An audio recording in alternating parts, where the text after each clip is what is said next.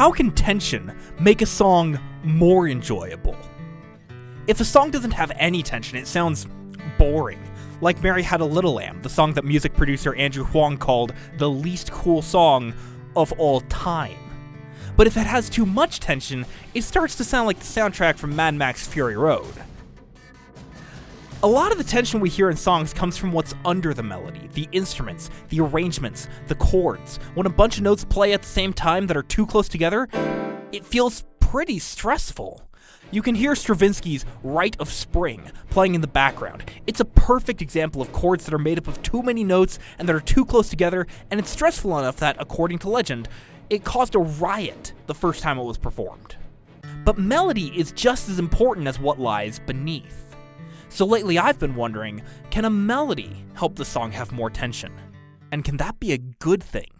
I'm Hunter Ferris, and you're listening to Song Appeal, where we dive into your favorite songs to answer the question why do we like the music we like?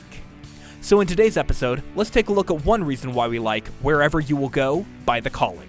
You can find the full transcript for this episode, the show notes, and a link to hear the song at songappealofficial.com slash The Calling. This episode is made possible by my patrons, so thank you so much. If you want to become a patron, visit patreon.com slash songappeal. Okay, imagine this. It's 125 and I'm just jumping in my car now. I'm supposed to get to work at 2 o'clock and it's a 40 minute drive and I've already been late three times in a row. So I drive away as fast as I can and get on the freeway and find traffic. I'm just thinking, it's 1:30. Why is there traffic on the freeway? But I just try to stay in the fastest lane, whichever one that happens to be. But when you're trying to stay in the fastest lane, you sometimes miss your turn and there it is. Or rather, there it went. The next chance I get, I get off the freeway, only to find my GPS still hasn't figured out that I missed the turn. It's still loading, and I have no idea where to go from here. So I cancel the route and turn my GPS back on, and look at that! It's working! Not only that, but the wrong road I took is faster than the road the GPS thought I would be on. I'm gonna be two minutes early! Can you feel that sigh of relief? Can you imagine how good I felt when all that stress just went away? Maybe you felt something like that built up tension and release. Maybe you were trying to get to class on time, or you were trying to finish a project by a deadline, or you were watching a movie that made you feel a lot of tension, and then it released all that tension.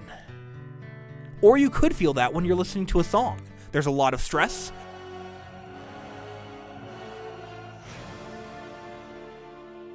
And then that stress is resolved, like in this track from The Lion King. And you just felt so good once you got that tension released. That's one reason why we like Wherever You Will Go by The Calling. It creates all sorts of mini moments where the melody gives us just enough tension to make us want to hear the next note, and that tension makes us enjoy the notes that do give us feelings of resolution. So, how can a melody alone build tension? After all, Wherever You Will Go isn't a harsh song, it's not a chaotic song, it's not a song full of dissonance. In fact, almost every single note of the melody harmonizes with the notes in the instrumental section. And yet, it still gives us little feelings of tension and resolution that make the song so satisfying. So, how does it do it? Like most other songs, Wherever You Will Go is played on a simple 7 note scale. The melody starts on note 5, and when we hear that, our brains expect to hear note 1 pretty soon so we can get some resolution.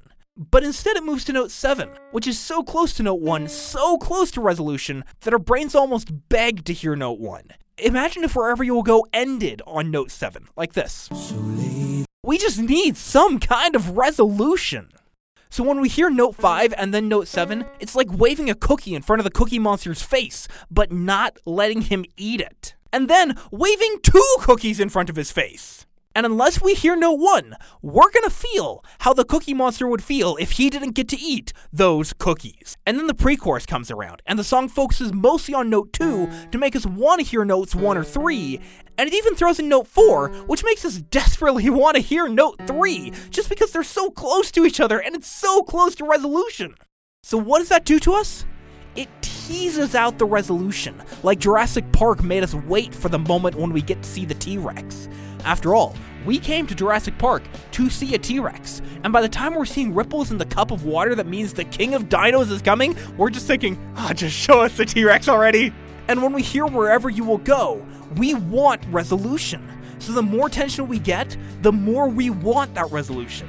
You might remember that in the episode on Closer by the Chainsmokers featuring Halsey, we discussed a psychologist named Jerome Kagan who said that resolution of uncertainty is a primary motivation. It's a basic human need. And it's not just that we want resolution, the tension makes us want resolution more. If you've ever watched The Big Bang Theory, you might remember a scene where Amy Farrah Fowler tries to help Sheldon Cooper overcome his obsessive need for closure. At one point, she plays The land of the free and the home of the then stops, gets up from the piano, and moves on. Now, if she had just finished the song there, Sheldon would be just satisfied. But since Amy left the song on a cliffhanger note, note 2 in this mm. case, the desire for resolution spiked, and the moment she left, he sat down to the piano to finish the song. Now, not all of us have a need for closure as strong as Sheldon's, but when you heard Amy leave the song unfinished, could you feel just a little bit more need for resolution? Because I know I sure could. As human beings, we want resolution. But when we get as much tension as we get in Wherever You Will Go by The Calling, we crave resolution. Fortunately, this song wastes no time in satisfying our need for resolution. Almost every time we hear note 5 and then note 7, we get to hear note 1 immediately after it. We get exactly the note we wanted to hear so badly, the tension is resolved, and the Cookie Monster got his cookie. But that resolution is so much more enjoyable because of the tension. If Sheldon had got to hear the end of the song without having so much tension, he wouldn't have enjoyed it nearly as much as he did. How much did he enjoy it? Well, you can hear his joy in the last note when he sings. Think of the last inspirational movie you watched. Now, how satisfying would the resolution be without the struggle and without the tension? Imagine if the plot of Remember the Titans went there once was a team that wanted to win a football game, so they did. If I'd just shown up to work and been two minutes early, it would have been just another day at work. But since I was stressed out about being late, and then found that I wasn't late, I celebrated at getting to be two minutes early. And this is something all of us experience, according to research done by Arie Kruglanski, one of the founding psychologists in the field of the need for closure. The New Yorker summed up some of Kruglanski's findings when they wrote that when we're faced with heightened ambiguity and a lack of clear cut answers, we need to know, and as quickly as possible. Music is just one area where tension makes us appreciate the resolution so much more. You could say that tension gives meaning to the resolution. Maybe that's one reason why Meredith Lang wrote in an article in Making Music magazine that music is all about the creation and release of tension. And Wherever You Will Go by The Calling is a great example of the creation and release of tension, structured in a way that makes us enjoy the song more. It gives us a microburst of stress and then a microburst of resolution. And it gives us that therapeutic feeling of release every few seconds. Just the movement from note 5 to note 7 to note 1, the movement from one cookie to two cookies to eating cookies, happens more than 10 times before the first minute is over. Those mini moments of tension and resolution make us crave the release and then appreciate the release.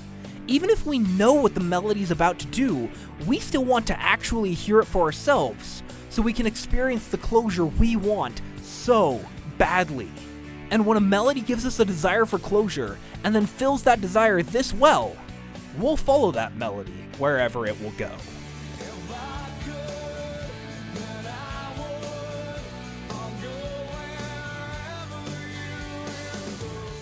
Thanks so much for listening. If you like this episode, check out songappealofficial.com slash the calling, where you can find the full transcript, the show notes, and a link to hear this song. You can also support Song Appeal on Patreon at patreon.com slash songappeal. Again, thank you so much for listening. I'll talk with you next Friday. In the meantime, have a great day and enjoy your music.